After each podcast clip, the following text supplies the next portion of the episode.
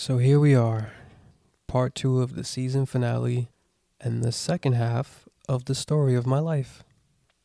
On one hand, you have excitement, anticipation, and an enormous sense of accomplishment. And on the other hand, you have fear of taking that next step, worrying coming off a certain way, and doubt that I could have gotten this far. Now, when I say we, I don't mean the usual where it's myself, a guest, and whoever you are that cared enough to tune in for 10 episodes. Nah, it's just you and me for this one. Think of it as a phone call where you're listening the whole time. And in return for your time, I would like to thank you for every second you spent here. Now, I know last episode ended abruptly, and I swear that's only because I had to go to work. But I promise to paint a better picture. So let's pick up with what else happened when I was 16. The most memorable thing about this age was losing my grandmother, and an accurate way to describe it was the world around me felt so much smaller. Um, I stopped caring about a lot of things except for the music I was into, anime, and this girl I was dating. Before we continue, I want to give a disclaimer that any women I mention being with, I'm going to address them by their astrology sign. So, I was dating this girl, she's a Leo, and this was around the time my grandmother was getting sick. They never met in person, barely spoke on the phone. Actually, most of the time we dated was spent talking over the phone. And we went on like two dates at most. So I got hit with a realization at a certain point that I had to live without the woman who taught me so much. And with that came a wave of depression. And I spent so much time in my thoughts, picking through memories for anything that was a sign and would answer when, why, or how she just got this bad and, and faded out of my life. Or uh, I remember asking myself, you know, what more could I have done to save her? And um, yeah, that was that was really that was how it went for me at that age. And at 17, some pretty interesting things were happening, that's for sure. Um I was pretty much on my own, but did stay with a few relatives. I was cutting school all the time. And it's funny because through that, I became a musician. I'll dive into that for a bit. So, one day I cut school with these two dudes I was cool with, and we found ourselves at a guitar center out in Brooklyn on Atlantic Avenue there was this raffle going on where the grand prize was an electric guitar bundle and 10 weeks of free lessons. We all dropped our emails in and went about our lives. That was it. Now, I wasn't one of those teens that had a computer or much access to a computer at home. So one day I go to Tommy's house to hang out and I I totally forgot about the raffle at this point. But while I was there, something told me to check my emails. And sure enough, I see one that says, You've won the guitar drawing. And in parentheses, in caps, uh, it also said, This is not a scam. I, w- I was confused more than anything until I saw they tried to contact me three other times. I showed Tommy and I remember saying, Yo, I need to go to Brooklyn like right now. So we ran around Atlantic Avenue looking for a place called Brooklyn Guitar School. I got my guitar, signed up for my lessons, and thinking back on it, as cliche as it sounds, that experience made me feel like music chose me. Because I didn't see myself playing anything outside of maybe piano. So, you know, who would have thought that cutting school would lead to such an outcome? So I did the 10 weeks, um, which taught me beginner chords and the basics. and the school had us individually perform any song of our choosing. And I wanted to perform either Love's Not a Competition by the Kaiser Chiefs or My Hero by the Foo Fighters. Realistically, I couldn't learn either in time and ended up doing a song we learned in class. And of course, that went horribly. It was my first performance. It was dreadful. Tommy and Chris, who you guys know back from episode five, shout out to Tofu Wheel Productions. Uh, they both came to see me play that afternoon. But that's it with the music thing for now. It's not the end of it because music seems to have a way of popping in and out of my life. So we'll get to that in a bit.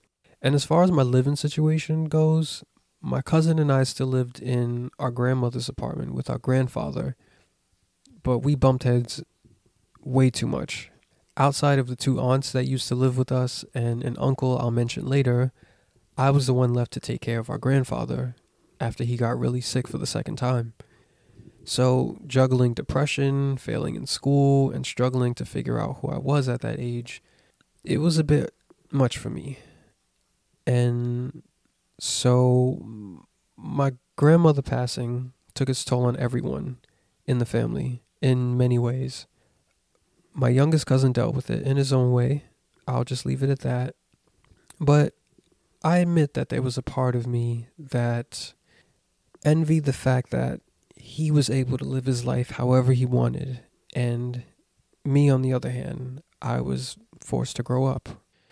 So I decided that I would help my grandfather to the best of my ability.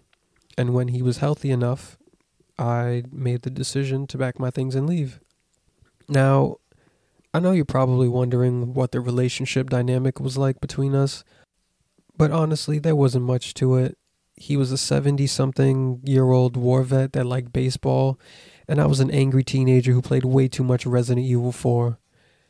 The only thing that felt like common ground between us was that we were heartbroken about the same person. However, there was a moment between us that I'll never forget. One day I was helping him with a ton of things, and I believe I was untying his shoes and resting his feet on the bed. Yeah, that's what I was doing. When he turns to me and says, You know, at first I didn't get what she saw in you, but I get it now. You're a good kid. And that shocked the hell out of me because he never said nice things to anyone and those of you who call the house phone to speak to me or my younger cousin around that time, you know exactly what I mean by that. Back to the story though. So I stayed with each of my two aunts and an uncle for a period of time, and it was cool for what it was worth. The first aunt was exactly that the cool but stern aunt. She did a lot for me. Um, I don't really remember why I left, but I'm sure I had a good reason. Now, as far as the second aunt goes, our relationship was a bit different because she felt like she felt like a mother figure to me, but a few things caused us to grow apart.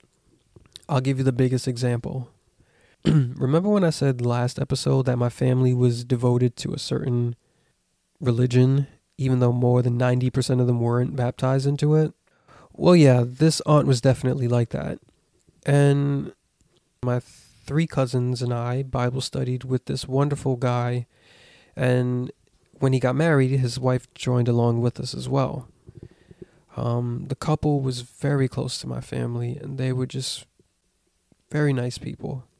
So when I was living with this second aunt, it became more and more obvious she had this expectation of me becoming one of those religious teens.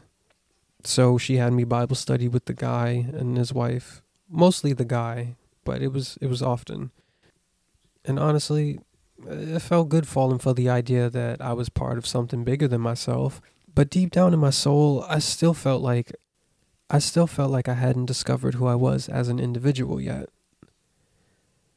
and to mold myself into what she wanted me to be wouldn't have answered that question.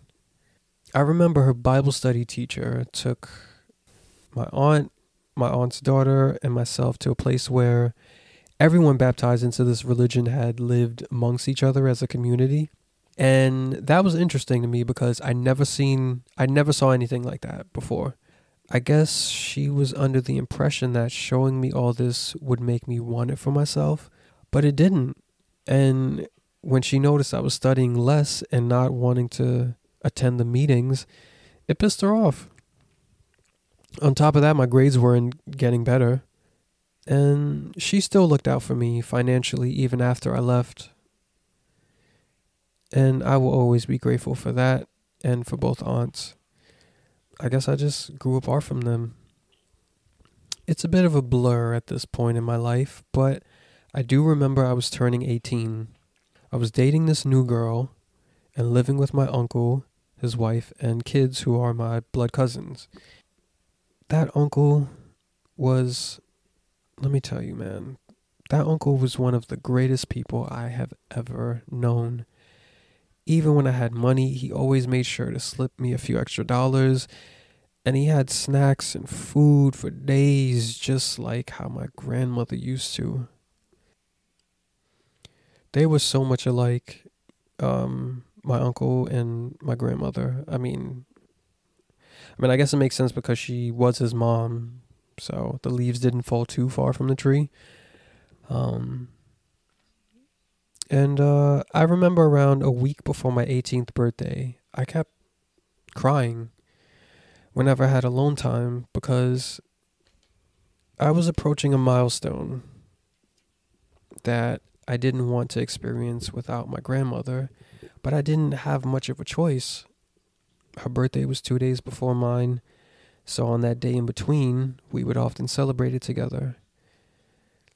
And I found myself every year going forward avoiding any type of celebrating my birthdays if I could help it. And thinking back on it, outside of getting her birth date tattooed on my wrist later on in life, I think 18 was when I accepted that she was really gone. So, getting into the girl I was dating, her sign is a Taurus. We were quite the opposite in many ways, but it worked while it lasted for the two plus years that it did. I truly believe we were placed in each other's lives to teach each other that the circumstances life handed us didn't define who we were and shouldn't hold us back from achieving our goals. The problem was our goals weren't the same and we drifted apart. I will say this though, because Strangely enough, our paths crossed again not too long ago. But if you guys only knew how tough she had it throughout the years while I was with her and, you know, while we weren't together, it doesn't compare to how wonderful her life turned out. But back to the story. So I'm 19 years old now, and at this point, I had been in a few bands and I will touch on one of those bandmates later because she was one of the closest friends I ever had. Actually, no, I'm lying. We were best friends, for sure. The problem is that I was the one that ruined it. Um, I was also living with my second oldest sister and her children, and it was so much fun. It wasn't the freedom I had because I was still juggling school and had been working my first actual job. And I was still with the Taurus girl. The fun came from the fact that I was truly reunited with one of my siblings again after so many years of seeing each other on occasion. But in the midst of that, music found its way to me again.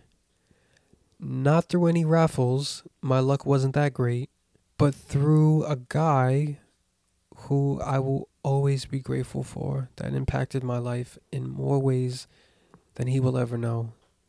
So, my sister had a friend stay with us from the South. His name was Hamilton, but we called him Uncle Hammy. My sister needed help around the house after getting a much needed surgery done, and I could only do so much with everything I was juggling at the time. And, you know, Hamilton being a great guy, he picked up the pieces I couldn't add to the puzzle and he did his best. Thinking back on it, I swear he was like a character out of a movie. He was the cool drifter guy from the South that knew how to sing, always carried a harmonica with him, and never failed at making a friend in every room he stepped foot in. This guy was more excited about my development and potential as a musician than I was.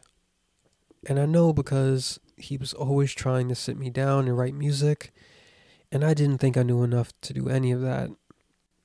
So one night, he lit a fire under me and persuaded me to come do an open mic with him at this bar that was a few blocks away from the house.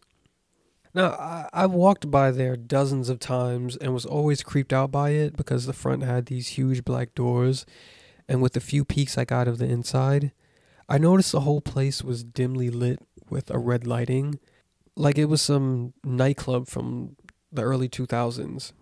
Oh, and the name of the place didn't help either. It was called Hellgate Social. So Hamilton convinced me to go, and I was going through the motions real bad because despite being in a few bands, I rarely played in front of crowds, let alone strangers. So I felt like I wasn't ready, but he saw something in me that proved otherwise. So we did a cover of a song called Plush by a group we both loved called Stone Temple Pilots. I know I did well, but man, did he knock it out of the park. He was incredible. And we even added a little improv to the song, and he was harmonizing so well with my playing. It was unreal unlike anything I'd ever experienced before. And when I tell you everyone in that bar loved us that night, they loved us. People were buying him drinks left and right, and I couldn't even use the bathroom without someone complimenting me on how well we did. It was madness. People wanted to buy me drinks, and I'm like, nah, I'm only 19, I can't drink. So they fed me and got me sodas instead. Another thing I remember about that night that I will never forget is after our performance, we sat at the bar, chopping it up with the bartender. Um, her name was April. There was a redhead, and this random guy who was a huge fan of Radiohead. So this song starts playing, and I asked around to see if anyone knew the name of it because at the time it was unlike anything I ever heard. And of course, the Radiohead guy knew the name, the album, and all that. So he takes a swig of whatever he was drinking and says, Oh, that's Everything in Its Right Place by Radiohead off their Kid A album. I still listen to that song to this day. And back in April of 2021, I got the name of the song tattooed on my chest, kind of as a reminder to never forget that night, and also that things will happen when they're meant to happen. I just have to work hard and trust the process. And that night changed my life because I wasn't ever nervous to play in front of anyone ever again. And if I messed up a hundred times, it didn't matter. I still kept going. So Hamilton and I hung out at this bar here and there, and I think we performed once or twice more after that night that we did um that song uh, I know he kept singing with friends he had made there, and I don't know what happened over time, but I thought it wasn't getting me anywhere if I stayed there and prioritized music and started focusing on other things. In some way, it just didn't seem logical to, I don't know, to do that. Next thing I know, I end up moving with the Taurus girl and her family. Nothing went wrong with my sister, Hamilton, my niece, or my nephews. I just really allowed myself to get caught up in other things. The sad thing about it is that over time I found out the redhead and a few other musicians wanted to work with me. I just lost contact with them and life went on. So now I'm 20 and really starting to feel like life was passing by. It was the same thing over and over work, school, relationship, and each required my attention. I just didn't know how to balance it all. I was working dead end jobs still. My relationship with the Taurus girl was coming to an end, which led to me moving in with Tommy and his family. And I never told anyone this outside of the people that helped me out, but I was still in high school only because I needed the free Metro card to commute from one job to the next. I was barely making money, and outside of bills, I used a lot of the little I had to survive. And the school started tracking me down and noticed I only stayed until certain times of the day. Some days I wouldn't show up at all. But honestly, I hated it. I really hated it there. It was nothing about that place that I liked outside of maybe a few people. Um, but yeah, my behavior led to them cutting off my Metro card, I guess. So I kind of made a decision and I was like, all right, fine. I started attending classes more and passing more classes when I was just working one job. But there was this overwhelming feeling of shame and embarrassment that I couldn't shake. Even though a lot of people there had no clue how old I was, I fortunately haven't ever looked my age. And one day I sat down with my guidance counselor, the assistant principal, and some other lady I don't remember, and I straight up said, Listen, I can't drag this out any longer it's time I moved on with my life. And they begged me to stay, of course, mostly because the school had a horrible graduation rate. And they thought they could sell me a dream that I could graduate at the age of 21. And I said no, because I couldn't pretend anymore like I wasn't the oldest student passing through the halls with a guitar on my back, because that's exactly who I had become maybe I wasn't the only one floating around in that place, but I was drained. I was really drained at that point. There's also the fact that the Taurus girl and so many of my peers and friends had gone on and started college, pursued careers, they were getting married and starting families. Yeah, here I was doing absolutely nothing with myself and just falling behind. So, with being a dropout, I focus more on both working and my relationship, which is quite literally how I spent practically all my 20s. We'll get to that more later, though. I will say this I did eventually start an online high school in which I paid for out of pocket, though it was a huge struggle, but I did it. I was not trying to go after a GED, I wanted a high school diploma. And thank God most of my credits were able to transfer from the old school because it gave me breathing room to focus on a trade. And so I learned basic pharmacology, and that's what I graduated with. Before I get into the roller coaster ride that was my 20s, I want to briefly touch on my time spent with Tommy and his family. So, the Taurus girl and I had a bad breakup, and Tommy gave me a place to stay until I got back on my feet again. I started getting really cool with his sisters and his parents, and I really enjoyed my time there. I really enjoyed it. Tommy and I had spent a lot of time hanging out before, you know, life started taking us in different directions. But damn, was it fun. We started a band when he learned on his own how to play bass. We did a few covers, put out two hilarious songs, um, put each other onto so much music. Him more than me because he has such good taste when it comes to a lot of things. And I couldn't tell you how many times he would ask me to play Beatles rock band But yeah, like I said, life started taking us in different directions. He had his own things going on, and I started dating the Leo girl again, and eventually moved out. Not because there was any friction between us or me and his family. There wasn't. Tommy and I jokingly curse each other out all the time, even to this day. There's there's no real arguing between us. And when something seems to test our friendship, we know exactly how to sit down and address it like adults. It's just simply that life had different plans for us.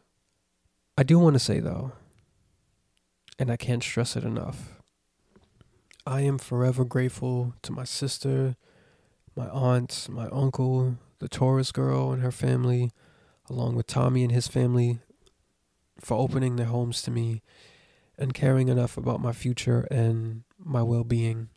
Now, going forward,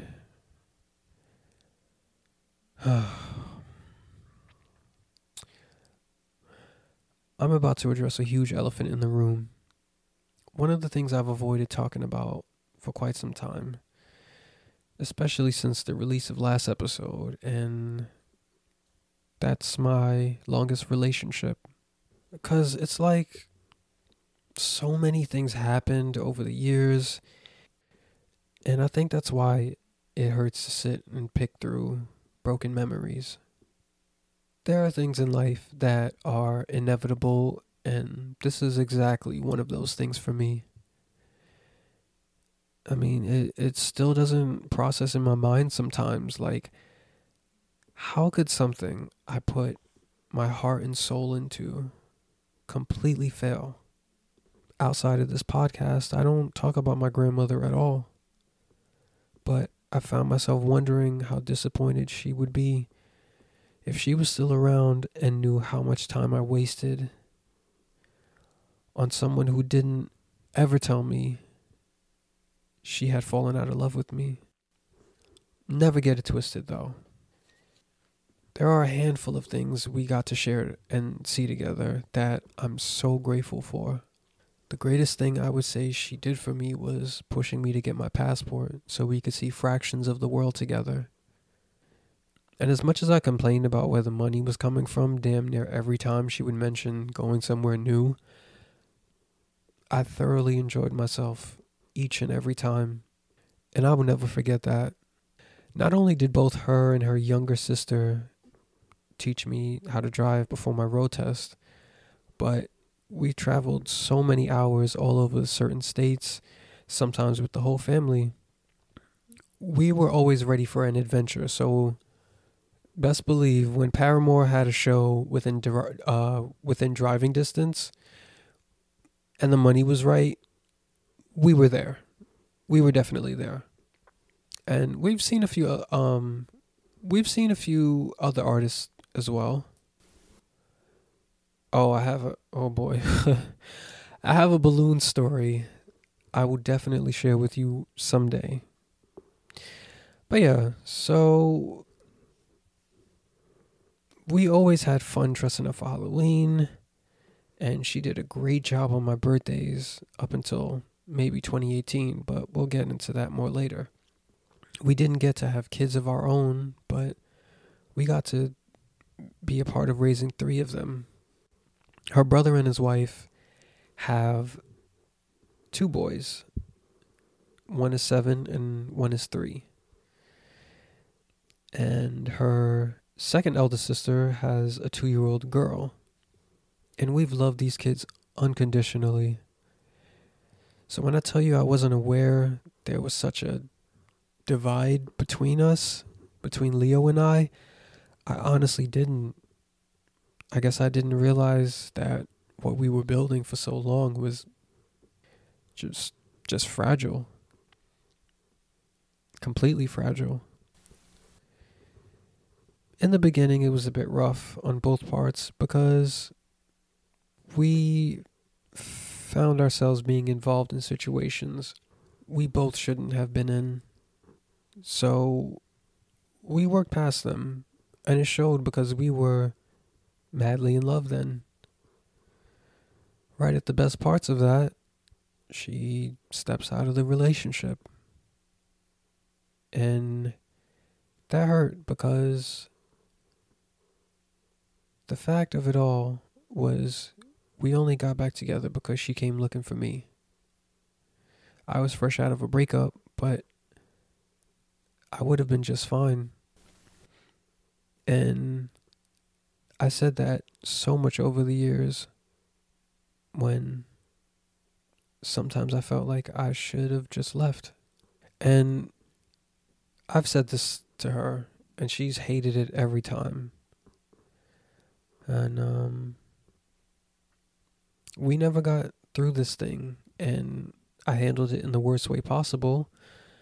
I started talking to other women, but I realized it wasn't going anywhere. It wasn't getting anywhere. So I stopped, and eventually she found out. We never really forgave each other. We just cemented over it and kept going. But I was optimistic and knew I had to show her she meant the world to me. So going forward, I knew that I had to work hard if this relationship was going to work. And time went on, and so did the ups and downs. I didn't care because I was so sure she wanted the same things I did. Things got really bad, and she stepped out again. I was trying my hardest to make her feel loved or to provide in some way with the little I had to offer. I messed up on a lot of her birthdays, and in some way, I I thought that since my birthday is a day before Valentine's Day, if I dedicated any time on my birthdays to making up for where I had failed, then preparing or getting things together for Valentine's Day was seemed like the best way to do it. That's not to say I ruined the other holidays because I didn't, but nothing seemed to work. We kept spending time together regardless to whether we just got into a big fight, some verbal, some physical. Now, before you jump to conclusions, I didn't ever lay a finger on her.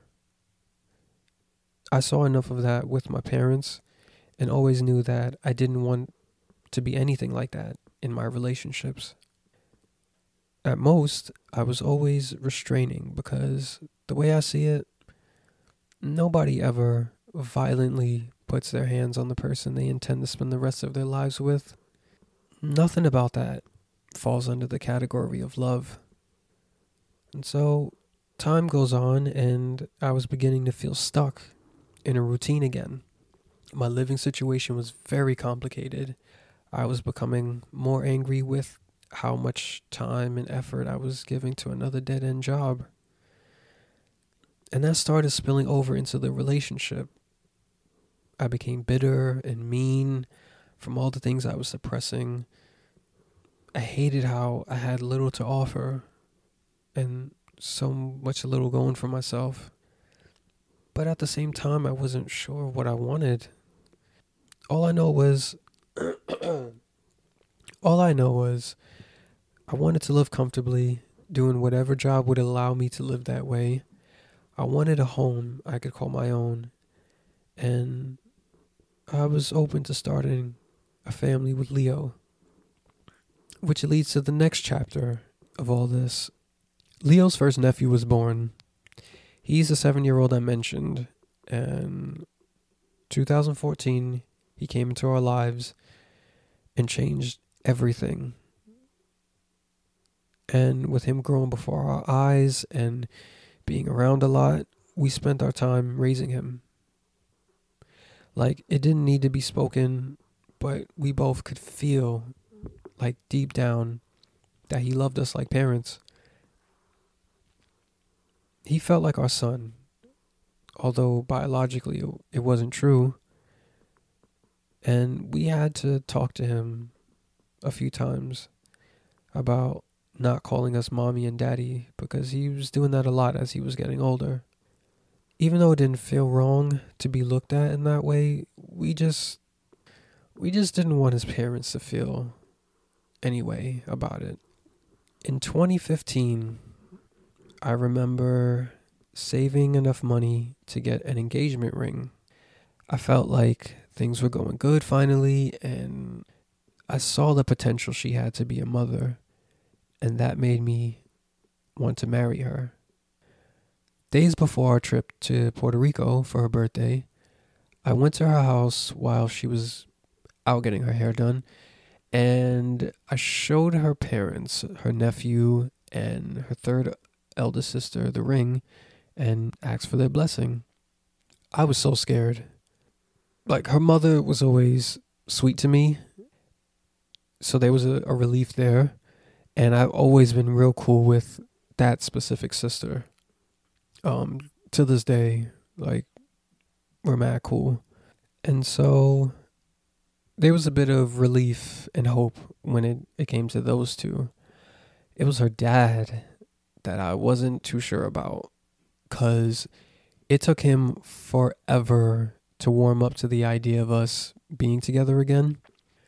Plus, her parents are Nigerian, so as an Afro Latino American guy from the South Bronx, trust me when I tell you it wasn't easy proving to him that I, I was in it for the long haul.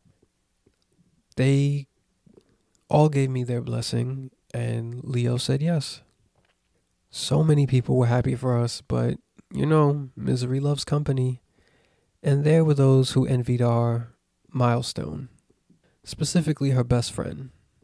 But we'll get more into that later. From then on, we spent time traveling on occasion, raising her nephew, working, and attending a lot of get togethers her best friend's grandmother hosted. But I have to take you back a bit so the next few parts make sense. When Leo and I got back together again years back, she introduced me to her best friend and her grandmother, eventually, the whole family. Very interesting people, to say the least, and not in a bad way, all in a good way. The grandmother, though, she's another person I will always be grateful to because she had no problem opening her home to me and plenty of other people and she had zero issue with making sure people were fed and you know because there's just nothing like a home cooked meal and she was she was very good at that and so with time passing and my living situation being as complicated as it was her best friend's grandmother's house became one of the few certain ways we could see each other. So whenever I wasn't busy and Leo would ask if I would want to meet up and head over there, of course I would make it happen. And that's how it was for a period of time. Leo, her best friend, and myself. Um, her best friend started bringing her boyfriend around, and he started bringing his friends around, and just like that, we were a group of friends. We were all cool with each other. Her best friend was one of the first few people to congratulate us on our engagement, and eventually so did the others in this group. That's why it baffles me the way people in this group worked so hard to make sure we split up. And so things started spiraling out of control after a while. All the sunshine and smiles started to feel more like thunderstorms and empty promises. Her best friend became what I call the unhappiest person in the room because that's exactly what she was. She hated the fact that Leo and I were taking steps to getting married and that we were seeing parts of the world her and her boyfriend only ever rambled on and on about visiting and with zero doubt in my mind, I can say from then on, she started doing whatever she could to split us up. Now, fast forwarding to 2016, music found its way to me again. But in a way I really never expected. Daryl, who you guys know from episode one, he was getting married, and you've had the pleasure of meeting his wife last episode out of all the friends I made, and with the mutual friends Leo and I shared, Daryl and Jody were the first to actually make this happen. I was genuinely happy for them because I was there to see them add another brick to the foundation they were building. I'm saying this now. I will make sure to have them both on an episode to tell you in full detail how that night went. But in short, Daryl reached out to me one day and asked me if I still knew how to play guitar. I told him I practice on occasion. And then he asked me to play at the wedding. And I will never forget that night for as long as I live. And the rest is history. There's one major thing I did over the years that I want to speak on before we continue. I'm not sure how I let myself get wrapped up in this, but in my spare time, I was gaming a lot. Mobile gaming mostly, with people and teams I met online through these games. It slowly became a priority, especially after I was playing on teams ranked in the top 10 worldwide. I would literally stop whatever I was doing, whether it was on a date, in the middle of working, or anything else important. I made time for these teams. And my relationship was always my top priority. But once it started to affect that, I backed away from it more and more. But I guess the damage had already been done. I was failing at being a good partner to the woman I asked to marry me. And I made sure to not ever treat my friends or any woman like that ever again. This is exactly why I don't play video games much. Too addicting. And all those hours I spend in front of a screen when I could be using that time being productive just made more sense logically. That's just for me personally. I'm not knocking anyone that that games. That's just how I feel about it. Back to the story. So it's 2018. Leo throws me a surprise birthday party at her best friend's grandmother's house. And I started to notice a shift in her behavior. Whenever a certain guy from the friend group would come around, that very night, we were all chilling and I had more than enough to drink. But I hadn't reached my limit yet. But it was still kind of enough for me to want to take a nap and sober up. So that's what I did. And once I sober up, I wake up to the group huddled in a circle and they're all playing truth or dare. And I just sat there with my eyes closed, listening when I probably should have said something, but I sat there with my eyes closed. And I'm sure they thought that I was still sleeping, but I was just listening the whole time. And then with me listening, I'm hearing a lot of hee hee ha ha and flirting between Leo and this dude. I kept my eye on how they interacted from that night forward, and it never failed because she'd be this overly nice and sweet person whenever he came around. But with me, she was always angry and violent. I knew exactly what was unfolding before my eyes, and her best friend saw it too. And things only got worse. Later that year, the uncle I told you I lived with passed away, right around the time Leo and I came back from another vacation. My mom called me to break the news, and I know it hurt her because he was the one sibling that didn't treat her less than human because she had been struggling with so much through her life. And I, I know my mom appreciated that from him. So I went to the building that he lived at to see if I could get any info on his funeral. And surprise, surprise, a lot of my family was there and they were shocked that I showed up. The two aunts were there too. The cool aunt and I did some catching up. On the surface, it seemed innocent enough, but I know how my family is. I could see it on her face and could tell by the tone in her questions she was waiting for me to reveal any tragic outcome over the years, but I knew better. I wasn't giving them no ammunition for them to laugh at or hold against me. The religious aunt barely spoke to me that day and avoided me completely from that day forward. After the funeral service, I barely spoke to my mom because she rushed back home, but I understood 100%. And with being around these people again, I felt like I felt like there was a, a chance to reopen the door of having a connection with people that were my family outside of my sisters. I even left my number for everyone to have access to, but nothing became of it. The cool aunt rarely reached out to me since then, but we for sure don't talk anymore. There's no reason to. I haven't seen or heard from the religious aunt ever again after the funeral. Trust me, I'm good on that. I really don't care. Somewhere in all this, the three year old I mentioned was born, and it got very complicated to be around Leo's family. And here's why Leo publicly breaks up with me in the group chat. And yes, the guy I was suspicious of on my birthday that year was in the chat also.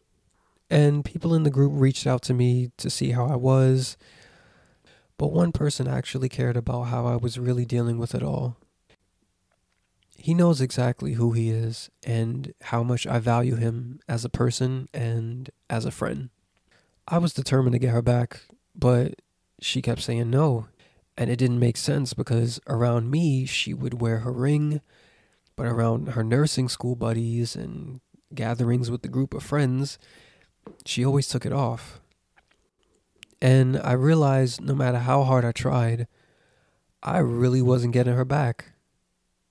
Nothing I did was good enough.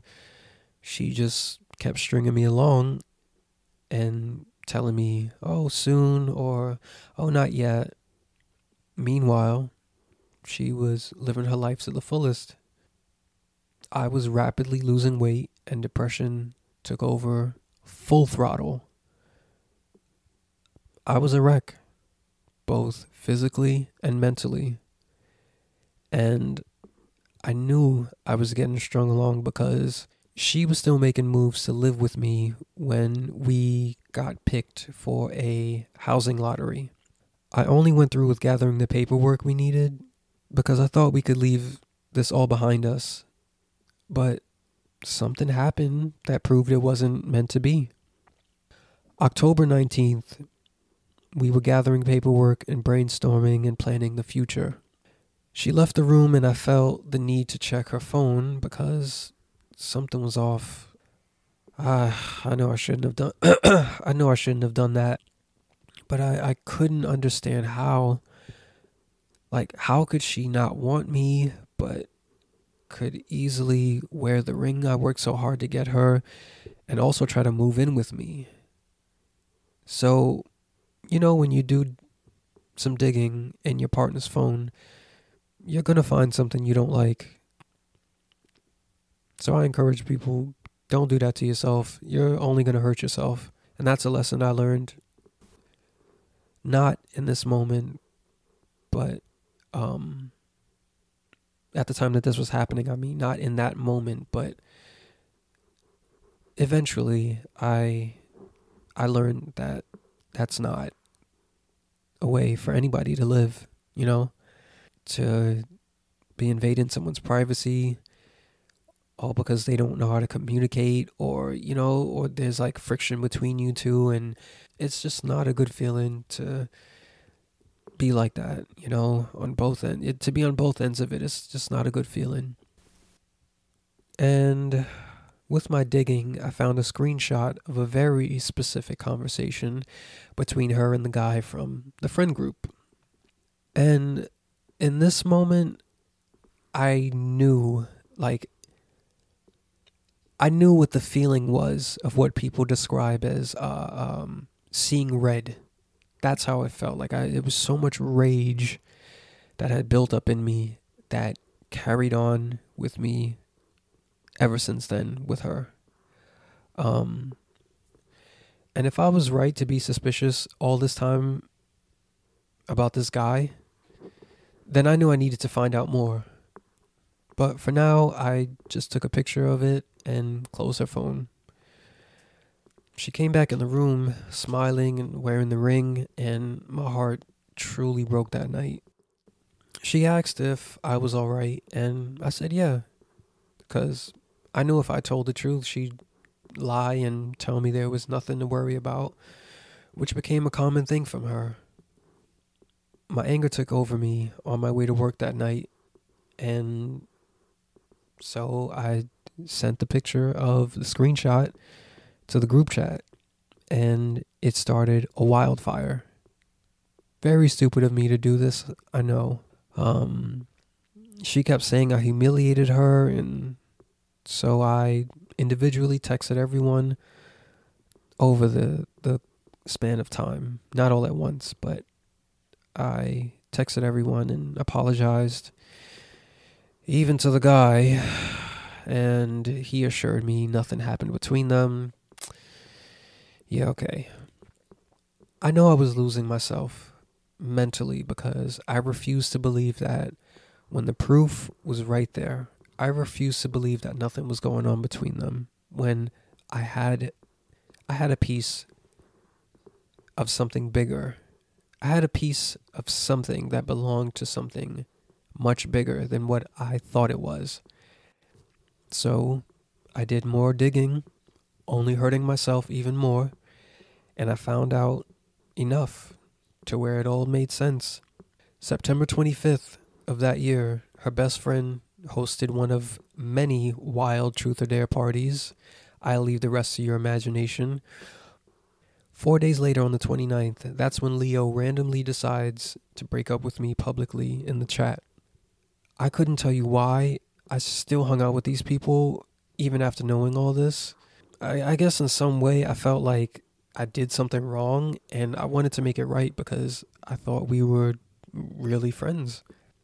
And after a while, it just felt very uncomfortable to be in the same room with all these people, knowing there were nothing but secrets between them, and Leo included. And with all this hurt, it was impossible to be around to raise the boys, and so I grew distant. I was emotionally checked out, and Leo always said this to me, but never took accountability for the reasons why. With us hanging out still and wasting each other's time, Leo and I went back and forth, digging for things to throw in each other's faces. On my end, there wasn't much, but me telling friends what I was going through with her, and me spending time with a girl that was way better off as my friend versus us dating. Very different story for Leo. I found out and pieced together that she spent the last five plus years stepping out of our relationship with the very same guys I was always told not to worry about, even during the time she said yes when I proposed. That wasn't the hurtful part, though. It was even happening the night of the seven year old's first birthday party. That hurt a lot because I remember that night very well. And we took so many photos with him along with the rest of the family. And thinking back on it now, I still I, I still can't see where there was even time throughout that night to do any of this when we were all so busy and we were all enjoying ourselves and and it was it was special I mean, yeah, he cried a lot and couldn't take a nap that night because the music was so loud, but that's a common thing babies do on their first birthday, from what I've noticed. It just really sucks that all this happened. I always asked, why didn't she ever just sit down and talk to me about things and not sugarcoating it by saying we were unhappy or that we were in a bad place? Because five plus years is a long time to be unhappy with someone. Had she just told me she had enough and wanted to move on, I wouldn't have forced her to stay. That's selfish. And I really let this woman sell me a dream all these years. that's the part I regret the most. And so in 2019, my friends and sisters helped me rebuild myself. Tommy was so helpful during this time. He was so helpful with, with trying to get me to be my normal self again. Um, my another buddy of mine, um, Robert, you definitely helped with that, and so did your mother, who is our mother, but you know, you know how that goes. Um, and Daryl was a huge help. You know, always trying to keep me around him and his family and stuff like that. And and Jody, oh my God, Jody was really, really, really a true friend to me in that time. Like,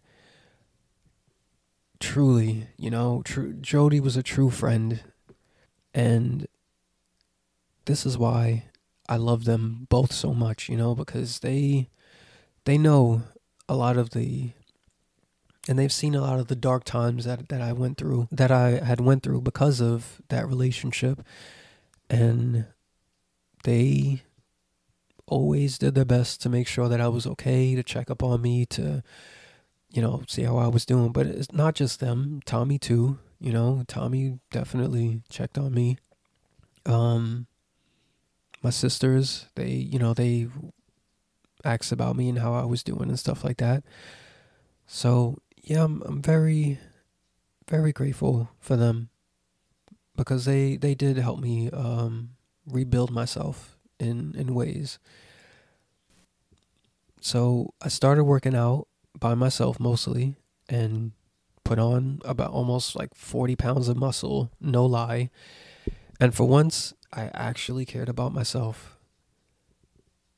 everyone else was noticing it too. And with me focusing on myself, I couldn't be around the two little boys as much as I wanted to. On the bright side of things, Leo graduated nursing school, and we were all so proud of her. Her father, especially, because he takes pride in telling people what his daughters do for a living. Actually, both parents are like that. Leo and I didn't get the apartment, and eventually she finds out and eventually she finds out her parents they wanted to move. And that made me sad because despite whatever I was so used to having her in my life. She was really my best friend once upon a time. Strangely enough, though, something happened that really changed us. I got an apartment, but it wasn't a permanent thing. And she expected me to take her along with me, but refused to see why I couldn't do that. For one, we weren't together, you know, and we were just doing this back and forth thing. Um, so that was one thing that was so that was one thing that was uncertain. And also she just couldn't see what I was seeing. And if I dragged her into that situation, her parents would have hated me for, you know, putting their daughter in, in such an unsure thing, you know? And I wanted to protect her from from that sort of thing. And it definitely caused a bigger divide between us. Plus, we never had time to heal from what we put each other through. And so I was the first to go and I moved to Manhattan on the west side, a few blocks away from Central Park, and I spent a lot of mornings getting off work from my overnight job, dropping off my bag, and I'd sit at a few of my favorite spots inside Central Park and I'd watch the sun do its thing. Leo and I started seeing each other less and less, and there was something I noticed though, with very quickly, with this freedom that we had with me having my own place and um us having privacy away from her parents and her sisters we just could not stop butting heads and it was getting worse and worse it was so toxic and I wasn't trying to lose myself like that again. And so we got into our last few explosive arguments and I definitely had enough. And with the pandemic hitting, it became harder to be around each other or even see each other. Her family moved, and so did she. We stayed in touch until that fizzled out. And in my time of healing, a Pisces woman just walks into my life. And it was short lived, but yo, it was unlike anything I ever experienced in my life. She genuinely cared about a lot of the little things about me. She loved my cooking and was supportive of my creative ideas. She almost cried when I told her my life story. And I only told her the family stuff. I didn't tell her anything about what I had went through with Leo. But this Pisces woman and I, we were so gentle with each other and I really needed that. I felt like I really needed that after all that I was used to, after all that I had been through. But, you know, like I said, it, it didn't last long because we wanted other things in life. Not other people, just other things. We learned so much from each other. Um, one thing I'll never forget was when I was telling her my story, my life story, um, I guess I was slouched. We were sitting on on a bench, and I guess I was slouched, and um, she says, um, when I finished, she says, you know, I'm I'm so sorry you went through all this, but um, I know it bothers you, and I told her, I said, no, it doesn't bother me. That's that that's just life, you know, that just happens. And she called me out for it. She said, "No, I I know it bothers you because the way you're sitting right now, you know? And from here on, I want you to when you speak to when you speak to people, regardless to how much pain you're dealing with or regardless to how happy you are or, or whatever the situation may be you stand tall and you hold your head high in confidence and you and you poke out your chest and you carry yourself confidently because that's something that a man should ha- should be and when i tell you i i was speechless after that i was so speechless because i never had anyone ever talk to me like that before ever. And you know, she really she really did care about me. I I know that for sure. And I enjoyed that, you know. But on the good side, we we did end on good terms. And you know, that was that. Um I think we would just we had cross paths to teach each other certain things. And I think I think we did just that. And uh, boy, then I got lonely and started to miss the kids. It wasn't just the two boys anymore. Leo's second eldest sister had a daughter, and she's the two year old that I mentioned. Now, people who know um, how I feel about these children, they ask me all the time, like, do I really care about them? And I always say I do because I do. And I always will. You know, because they represent pivotal parts of my adulthood for sure. And they actually love me back. It's very it's very nice. It's very nice to feel like that, you know? Um especially the oldest one. He's my favorite person in the world. And the uh the younger brother, the 3-year-old, it took him a while to warm up to me. It did, but you know, once that happened, it was it was nice because they both started calling me.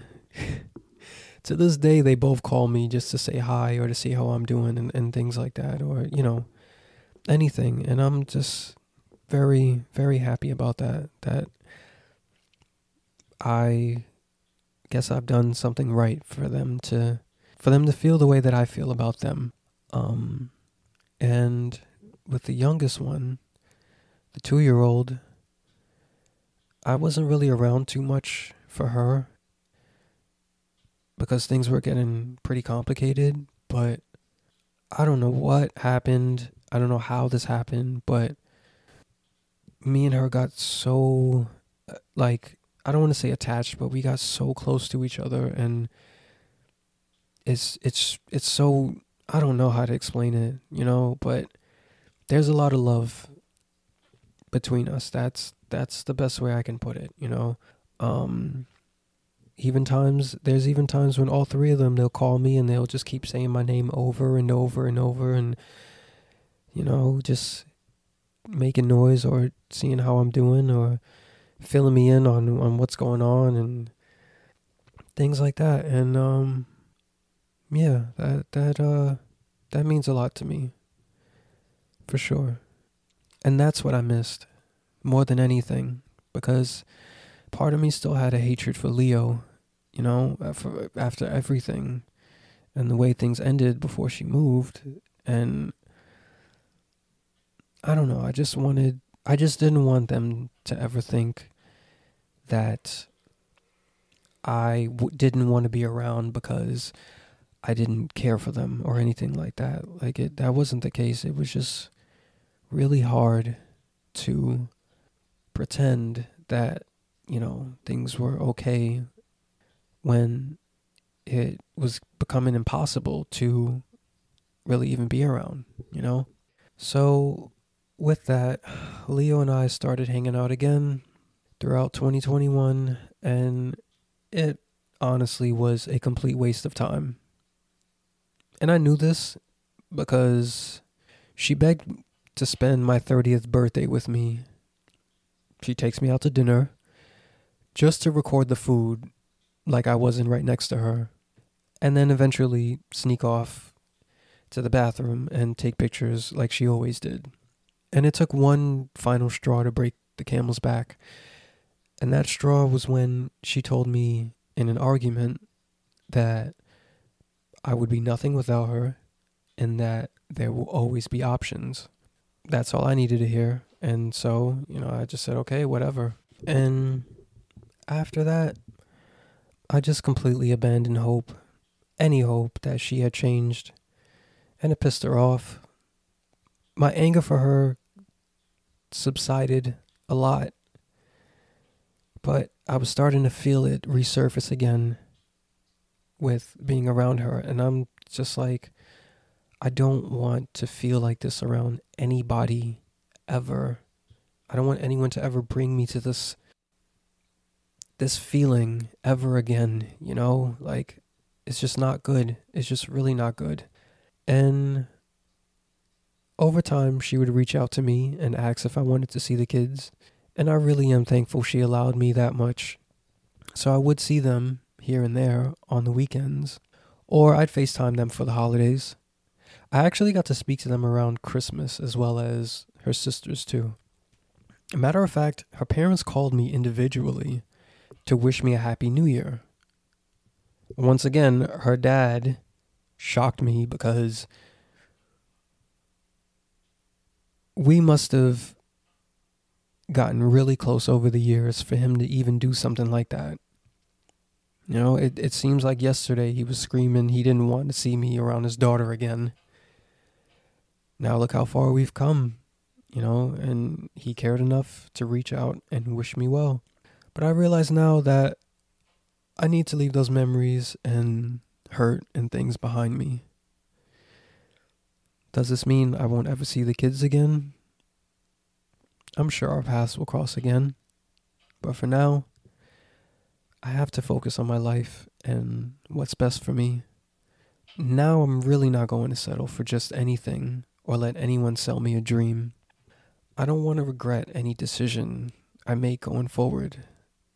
I I want to dedicate my time to this project and work on cementing my own legacy. If I could have it my way, I'd work from home in my Brooklyn apartment and travel the world talking to as many people that would ever want to sit across from me and share bits of their life. And a strange thing happened too. I want to throw this in really quick. Um, my overnight job ended on New Year's Eve.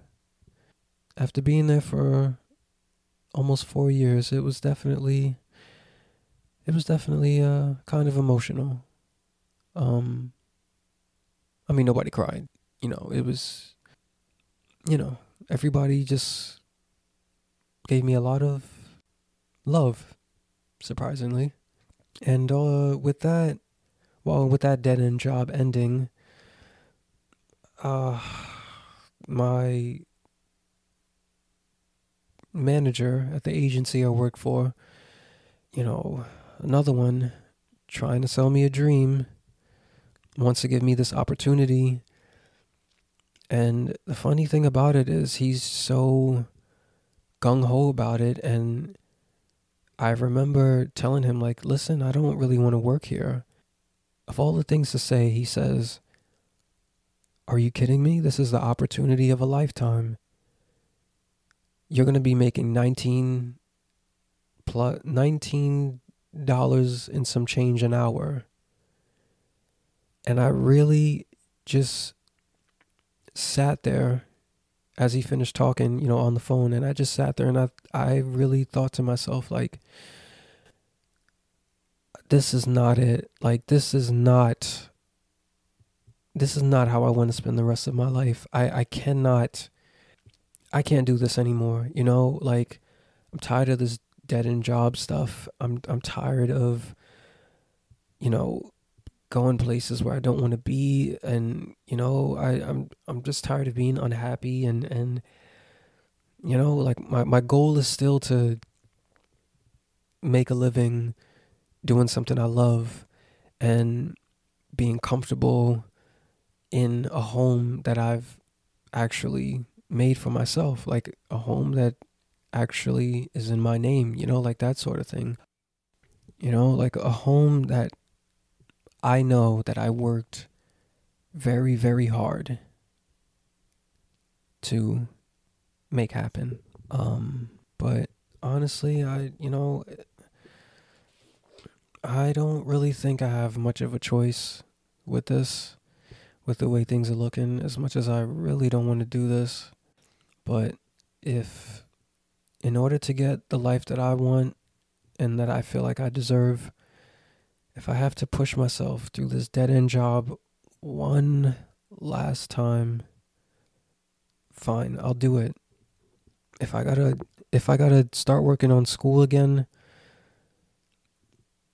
as much as I'm not really sure about that either, but if that's gonna be my way out, you know, to the comfortable life that I want to live, then fine, I'll swallow my pride and, you know, do this dead end job and then, you know, pick up a trade like I've always wanted to. Well, resume the trade that I've always wanted to do, which was to be an EKG technician. But that's not really where my heart is, though, you know? Like, it's really not. It's, I feel like this is where it is. You know, I feel like podcasting. I don't want to sound like one of those people like I want to make I want to be a podcaster that makes money. Like eh, I don't I don't I know there's ways of doing that, you know? And I, my focus with this project has not ever been about the numbers or or for any sort of like monetary gain, but man, you know, something something in this project, you know, like I wish there was something I could do.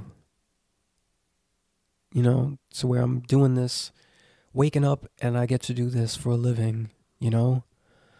Talking to my friends and talking to whoever I I come across that actually wants to talk to me, you know? Um Yeah, that's that's what I would really want, you know? this is a thing that I've I've built from the ground up and I love all of it. Like I truly love all of it, you know? And yeah. So that's that. But um I got to finish the story though cuz there's there's a bit more. So the last thing I recall telling the Pisces woman was I wanted to start a podcast. It was one of the few times actually the last time we slow danced to oldies in my kitchen and she told me I should go for it. And look where we are, you know? Look where we are. 10 episodes and a full season later, I set out to do something I fell in love with. And it's my greatest achievement in life so far, you know? Would I give her all the credit for encouraging me? Absolutely not none of this would have been possible without the nine people that sat across from me and believed enough in this project to support it. None of this would have been possible without all the brainstorming we did before recording these episodes. None of this would have been possible if a stranger I met on Reddit hadn't sat down with me via Zoom and did the first actual episode that won't ever see the light of day because it was terrible. But you know, I'm I'm grateful to him too, you know. Actually, he has a podcast called Strangers No More. And I want you guys to check it out cuz it's it's brilliant. It's it's it's a very brilliant concept. And none of this would have been possible without you listeners taking this show across countries and states I've never stepped foot in. And I don't have to tell you how I spent my my 30th year because this project is all the proof you need. I can't thank you enough for being here to listen to me rant and curse and ramble with my friends. It means everything in the world to me, you know? Um, I'd really like to keep you up to date with how the next 30 years turn out. And if I'm not too worn out, I'll tell you about the next 30 years after that. Before I wrap this up, there's a few more things to say and a few more people to thank. The reason why I really just stopped talking to Leo as much as I did or or leaving myself available to any sort of communication is because it was just this constant back and forth that I cannot deal with anymore from anyone for any reason, you know? And I also feel like if I didn't get away from that, you know, over over the the span of the months that I've taken to focus on this project, it probably wouldn't have ever happened, you know? You know, I, I wouldn't have been able to sit with Daryl and Jody and, and just rant with my buddy Garvin or um even Soraya, you know? Like she's literally her artwork is the face of this podcast and yo, she's she's really really come through for me in so many ways, man. Like she's a good friend, you know, and and with Nyla, it's like she's a very good friend, you know, she's a very good friend and I almost lost her for good because back in um 2020, I believe it was, because I was moving and things were just so complicated and I had already lost a friend that was my, you know, the the girl from the band. I remember calling her one day, and the heartbreaking thing about it was she's like, "Hey, are you okay?" I said, "Yeah, um, I'm good. I, I just I found your number and I wanted to speak to you." And she says, "Well, I don't really know what more there is to say. It's been nine years." And that that really hit because it's like, yo, I did let this girl dictate a lot of my friendships and I lost a very good friend in in this person.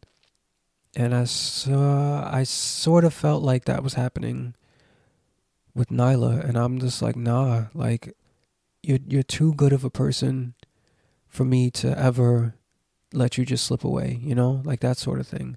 Um, and and even the conversations I've had with with you know with Chris and and Sanji and with Tommy, uh, definitely, you know, like had I been really sitting there with with Leo wrapped up under her, I wouldn't have had such a good conversation that I had with Tita. And I have to focus on myself. I know that now. I, I know that.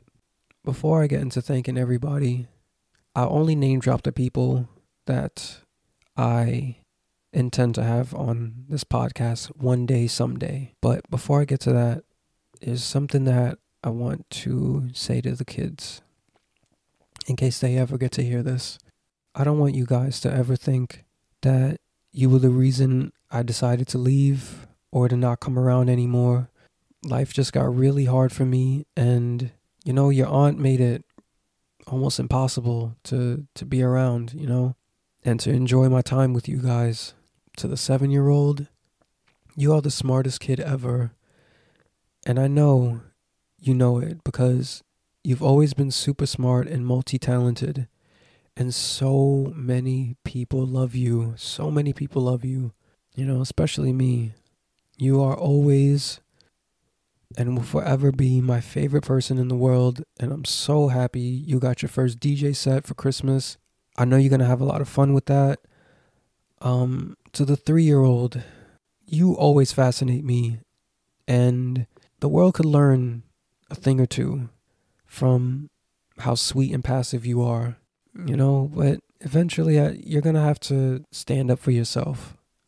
But in the meantime, I know your brother and so many other people that care about you. They'll they'll do anything to protect you. Don't you ever ever doubt that. And finally, last but certainly not least, the 2-year-old with a firecracker personality. Listen, you are so advanced for your age, and you have such a big heart for someone so tiny. I don't understand it. And I love you guys very much. I don't want you to ever question that, okay? So yeah, this is uh damn, we're at the we're at the ending of season 1. I'd love to work on season 2 in the meantime because there's there's some people I definitely have in mind that I would like to talk to and um, introduce you guys to as well. Everyone that's been a part of this this project. I want to thank Daryl, Jody, Garvin, Soraya, Nyla, Chris, Sanji, Tommy, Tita. You know, thank you so much. Robert, you already know what I told you. Thank you, thank you, thank you. You and your mom for everything ever, ever, ever. I know she's my mom too now. Well, she's been my mom for a while now, but thank you guys so much, you know. Um, Ryan, uh, this might be a long shot, but I never really got to thank you either, and your mom and, and your family for always um, opening, you know, your your homes to me. Who else? Uh, Ria, Adrian, Jada, Daniela. Thank you guys so much for everything, and most importantly, thank you for for listening to to all this. Um, my family. I got to thank my family. I'm so sorry. My sisters, you know, despite whatever, I will always love you guys. Um, my my nieces and nephews, I will always love you guys. So with all that anger and stuff that I had for Leo, I guess the question is, do I have it still? But I don't. I don't I don't have any hate for her. Even though somewhere in, in all of this I had lost my best friend in her, I still want the best for her. I want her to be happy. She would make somebody an incredible mother. Hell, even even a wife, you know, who knows? Um, but no, I don't. I don't hate her anymore. Uh, that's that's a thing of the past. It doesn't make sense. But uh, with that said, everyone, I'm gonna get out of here now. If I didn't, whoever I didn't mention in my thank you, I'm so sorry. Um, but just know that you are appreciated with your support in this project. Love you. I care for you. My mind is just all over the place right now with with everything. I'm sorry. Yeah, um I'm going to get out of here now. I I have life to live.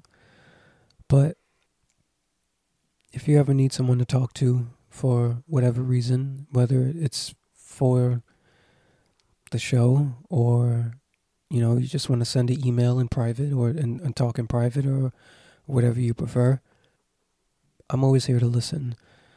Um yeah so you can find me personally on instagram at underscore leon sinclair underscore and that's underscore L E O N S I N C L A I R underscore. It's all together. That's my Instagram handle. And you can follow the podcast page at More to It Podcast. You can also email the podcast at M O R E, the number two, I T P O D C A S T at gmail.com. Thank you guys again. Uh, take care.